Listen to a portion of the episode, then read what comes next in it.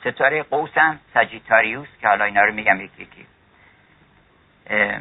اونم اگر که با تیر چون در برج جوزا چیزم هست که کمر ترکشی داره و تیر میاندازه تیر اتار دم تیر دیگه اسم دیگرش تیره. و قوس اگر با تیر دوزد دیو را زرع پرآب است. دلو پرآب است. ضمنا دلو یکی از صور فلکی یکی از منطقة البروج Aquarius بهش میگن. دلو پرآب است زرع و میوه را. حوت اگر چه حوت ماهی و یکی از Pisces یکی از صور فلکی. حوت اگر چه کشتی غی و غین بشکند یعنی گمراهی رو. تبین رشد من القی. اگر که چه کشتی اونو میشکنه؟ اگر چه کشتی قی بشکند دوست را چون سور کشتی می‌کنه. ولی اگه دوست باشی برای کشتی درست می‌کنه؟ مثل ستاره سور که اونم شباهت به کشتی داره. شمس اگر شب را بدرد چون اسد شکم شب رو پاره می‌کنه. شمس. سرش چیز رو می‌بره. از اون طرف هم البته شب هم همین بلا رو سر روز میاره. که حالا اینا رو یکی یکی میگیم شکسپیرم خیلی تو اون غزل معروفش که درباره خودش گفته که من پیر شدم دیگه. میگه که that time of year thou mayst in me behold. When yellow leaves or none or few do hang upon those boughs which shake against the cold. بعد ادامه میده. بعد میگه که thou seest in me the twilight of such day. تو در من تاریک روشن روزی رو می‌بینی که این رو شب تیره this is second self. یعنی این برادر یا سلف دیگر چهره دیگر مرگ. این یواش یواش بای and بای take it away. داره اینو برمیداره و می‌بره و می‌بره شمس اگر شب را بدرد چون اسد لعل را زو اطلس و اکسون رسد. خورشید با درسته که با شب دشمنه با ظلمت دشمنه ولی با سنگ دشمن سنگ خارار شود از یمن نظر لعل و عقیق. اگر خورشید هر که چیز از نظر باد یمانی دانست یا گفت که گوگند گویند لعل سنگ شود در مقام گویند سنگ لعل شود در مقام صبر آری شود ولی به خونه جگر شود. این آفتابه که میتابه و لعل می‌کنه. همچو سنگی کو شود کل لعل ناب پر شود او از صفات آفتاب. بنابراین شمس اگر شب را بدرد چون اسد لعل را زو اطلس و اکسون رسد. پیشه مریخ اگر خون ریزی است مریخ همون مارسه. مارس و مارشال و کارش اصلا جنگ و ستاره جنگ و خون ریزی پیشه مریخ اگر خون ریزی است او زبون شارق تبریزی است. کسی بهش دست میده وگرنه اون خود کاره نیست. یه مختصر نوری بهش میدن یه سر صدایی می‌کنه. یعنی مر... شارق تبریزی خورشیده. چون از خورشید اینا نور می‌گیرن. و اگر که می‌بینی یه کسی هم سر صدایی را انداخته تو از اون نفس اون از شارق تبریزی گرفته اینا رو. اگر که پیشه مریخ اگر خون ریزی است او زبون شارق تبریزی است. گرچه در تأثیر نحس آمد زحل دقت فکر آید از وی در عمل. هم در شرق هم در غرب معتقدن که زحل ضمن اینکه نحسه و سنگ زحل بر قده زهر زن حقه محبرگل این مهر زن سنگ زحل بر قده زهر زن. جبه بیفت اختی گو بر مخیز. در این حال اگر که اونس بگیرن با زحل زحل دقت میده به آدم و تفکر و شود که تمرکز رو از زحل می‌گیرن به دست میارن. کما اینکه زحل در اساطیر یونان هم در روم و یونان هم مقامی داره غیر از اینکه نحسه نحوستش جداست ولی مقامات هم جداست. سترده هم جداست که روز شنبه است و روز رنگش هم سیاهه. ولی در این حال دقت رو از اون باید یاد بگیرم بعد میگه ماه, ماه پرمهرم که کف بر هم زند زهره باشد زهره را تا دم زند. وقتی اون ماه من آن ماه سیمین تن ما اگر که گفتش که امشب مشوق سیمندام من خواب را رانیز نرگستان بلی. شب نباید بخوابیم دیگه شب باید که با ستاره ها اونس بگیریم. اگر که ماه من اگر دستشو به هم بزنه یعنی اراده بکنه. خب این چه حادثی رخ میده؟ چه حوادثی رخ میده که فردوسی که استاد مبالغات و شود که اقراق های شاعرانه است. مثلا یه چیز کوچیکی رو بزرگ نشون میده دیگه. میگه زمین شد شش و آسمان گشت هشت. یعنی یه طبقه زمین انقدر گرد خاک کرده بودن سواران به سم سواران سطوران یا سواران در آن پهندش زمین شد شش و آسمان گشت هشت. یا میگه یکی خیمه افراشت خاقان چین که گم شد در او آسمان زمین. یه همچه خیمه ای ساخته که به این عظمت. ولی اینا باز اقراق زیادی نیست. اقراق زیادترش مولانا که. میگه ما همر ماه پرمهرم. چو کف بر هم زند زهره باشد زهره را تا دم زند. بل اتارت خانه خود گم کند. اتارت میگن خیلی باهوشه و همه چیزها رو عقلش می‌رسه به همه کارها. حالا فکر کنید اتارت خونش رو گم بکنه. زنگشتن زنگ زده بود. بود که ممکنه که آدرس خونه اینشتن گفتن که تشریف ندارن اینا. من خودم هستم اینا. روش نمیشه من خودم هستم آدرس گم کردم. اتاره که اینقدر باهوش و دبیر و همه حساب و کتاب های دست اونه مثل, مثل خب آدرس خونهش گم می‌کنه. یه جایی میشه. بل اتارت خانه خود گم کند اینکه اتارت خیلی مقام داره. با همه مقامش میگه که بل اتارت خانه خود گم کند و از جنون او جوز جوزا بشکند. چون خانه اتارت جوزاست و جوز جوزا رو که خود همون جوزا باشه در واقع اصل جوزا همون جوز دیگه البقیش که و از جنون او جوز جوزا بشکند. مشتری را دست لرزد دل تپد. بر سر آب افتد مه چون سبد. نه همش که دستشو به هم بزنه. و بر سر آب افتد مه چون سبد. نصر طائر را بریزد طرز شرم. دو تا صورت فلکی داریم. یکی نصر طائر یکی نصر واقع. نصر یعنی کرکسه. وقت نصر واقع پرنده است که به صورت یک کرکسی می‌بینن که بالاشو باز نکرده. ولی نصر طائر داره پرواز می‌کنه طائر یه جای نظامی که غلط کرده که کنه اون شبی که پیغمبر می‌خواست بره معراج نصر طائر پرش رو کنده بود رفته بود یه گوشه قایم شده بود. نصر طائر شده بود نصر واقع. حالا مولانا میگه که نصر طائر را بریزد طرز شرم وقتی که اونو می‌بینه پرش از شرم میریزه. و از طمع وقتی که اون دستشو به هم بزنه همه طمع می‌کنن که چی می‌خواد بده. یعنی نعمتی برکتی چیزی می‌خواد. مغفرتی قفرانی چیزی می‌خواد بده لابد. بس طمع تنین که اجدهاست و می‌خواد همه رو بدره تچبت چون موم نرم. اقراقا رو ببینید. و از طمع تنین شود چون موم نرم. دختران نش آبستن شود یعنی اون هفت بنات نش صغرا و بعد نش کبرا که هفت ستان که خرس بزرگ کوچکم بهشون میگن. اورسا مینور و اورسا ماژور.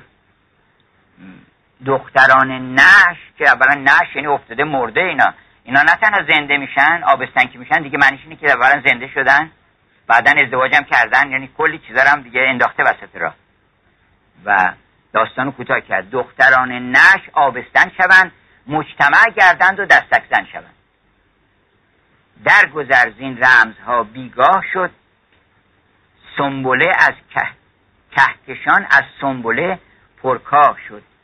آفتاب از کوه برزد سر زد اتقو لیک تلخ آمد تو را این گفته بود می‌خواد بگه که آفتاب مطالب مثل آفتاب روشن شد ستاره هم نیست که آفتابه.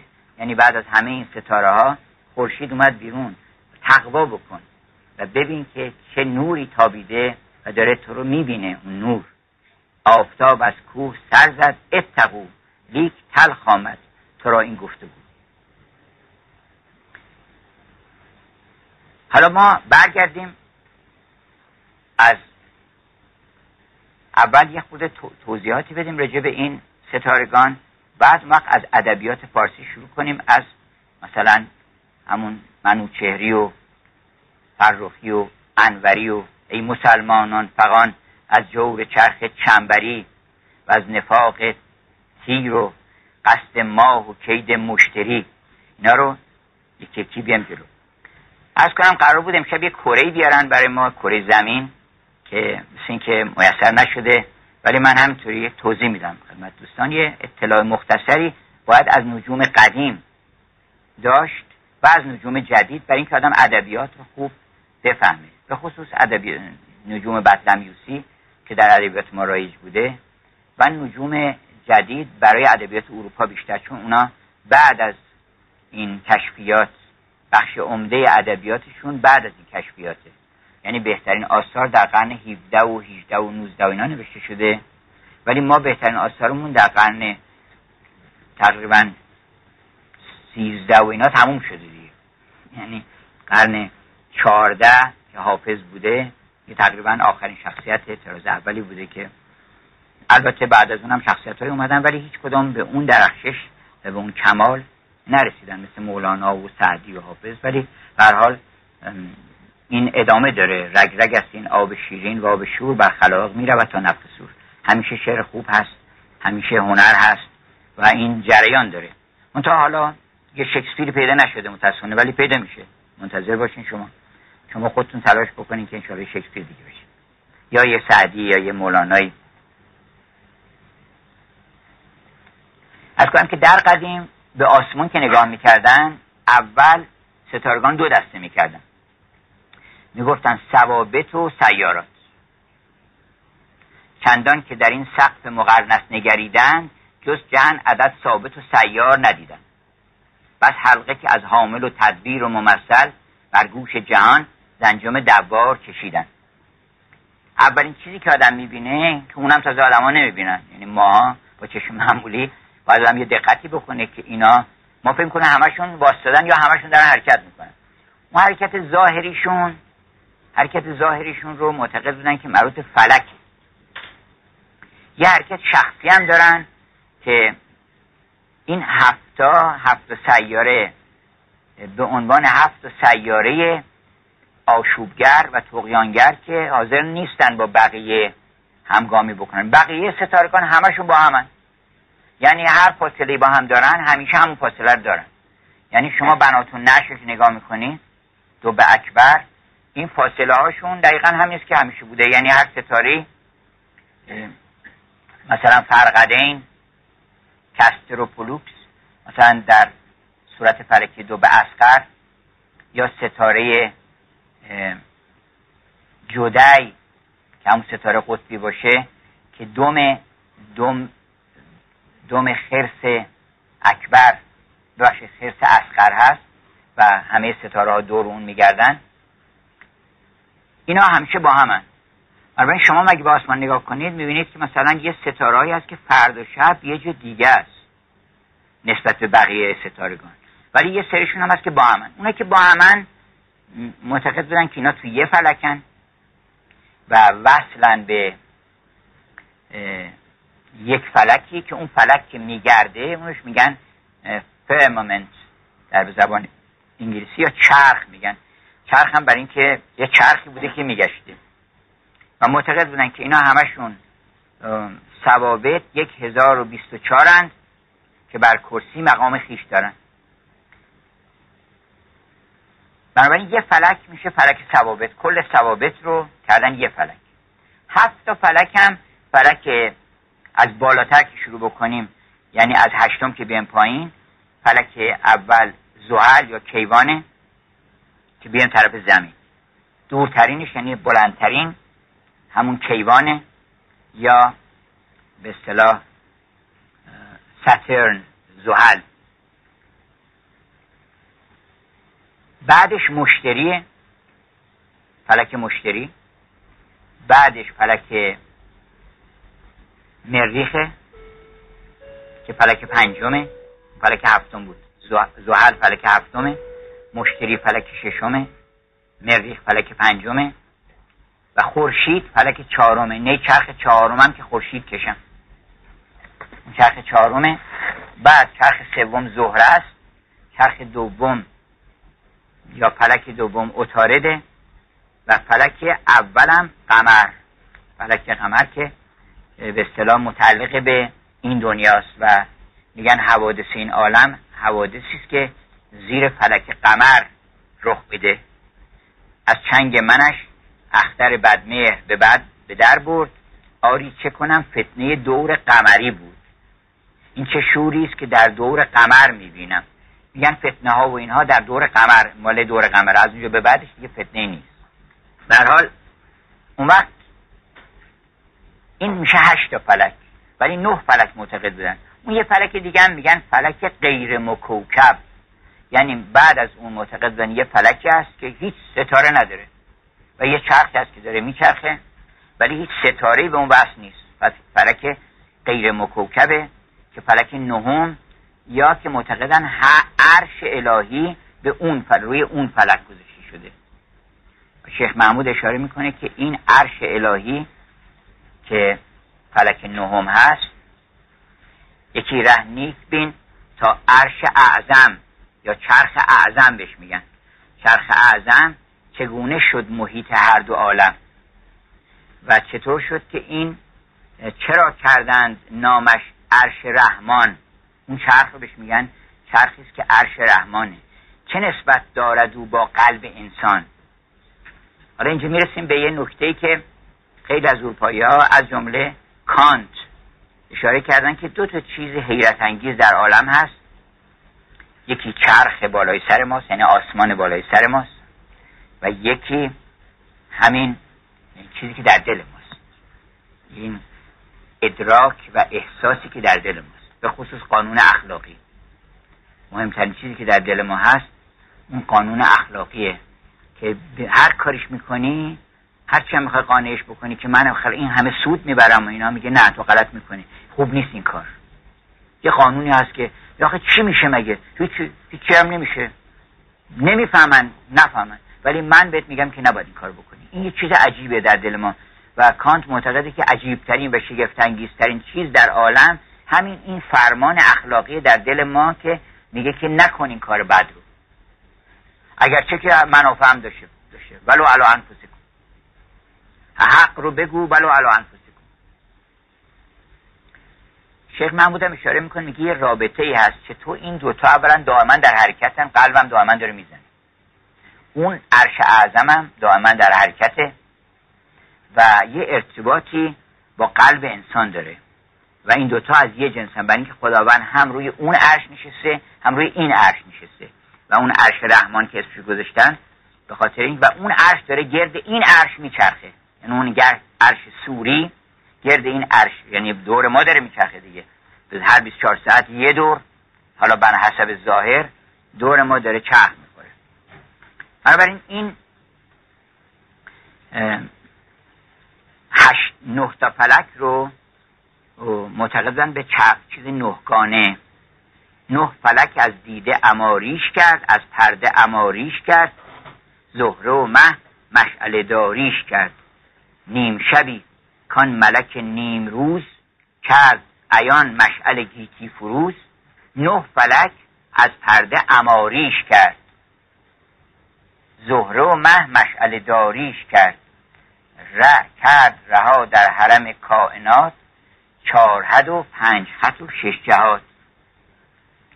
بنابراین این هفته رو بهش می‌گفتن آباء سبعه ضمنا.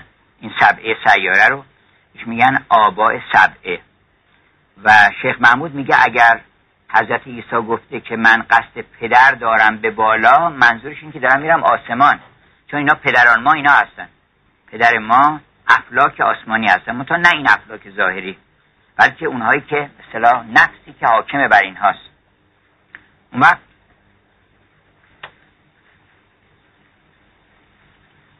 این فلک ثوابت که گفتیم یه فلک میشه مجموعا اینم 1024 تا ستاره در کل دیده میشه. این که دیدن حالا بعضی بیشتر و کمتر ولی اون چی شیخ محمود ذکر کرده و در کتب نجوم هست از تفهیم و اینها هم گفتن 1024 تا ستاره است. البته ما گاهی فکر کنیم شبایی که خیلی خیلی هم پر ستاره باشه و مثلا در کرمان باشه و هوام صاف باشه و اینا بازم همون 1024 تا است. یعنی بیشتر نیست. ممکنه کمتر بشه به علت آلودگی هوا ولی 1024 تا است ما از این 1024 تا اینا رو اومدن اولا زنگ به زنجیر صورت ها کشیدن. برای اینکه بتونن تش... به هر طبقه بندی کنن شرایطشون رو بسنجن اینا رو اومدن یک صورت هایی از ارشبت که چیزهای قدیم مثل فیساغورس و منجمین قدیم تا عبدالرحمن صوفی در اسلام. اینا اومدن یک صور کواکب عبدالرحمن صوفی که ما نقاشه خیلی قشنگی وجود داره در کتابخانه ها. چاپ هم فکر کنم شده باشه. صور کواکب که این صورت جبار این صورت امرأة المسلسله است این صورت فلانه. و این صورت ها رو به هم وصل کردن به طوری که ما ببینیم که این مثلا جدی دلو و حوت و اینا چجوریه که به این صورت دیده میشه. البته خیلی imagination و تخیل خیلی قوی می‌خواد که بتونه سه تا هفت ستاره رو اینا رو طوری به هم وصل کنه که یه خرس بزرگ از توش در بیاد. یه خرس کوچیک یا مثلا دف توش در بیاد آلات موسیقی توش در بیاد نمی‌دونم. هفت خواهرون توش در بیاد مثل سریا و امثال اینا.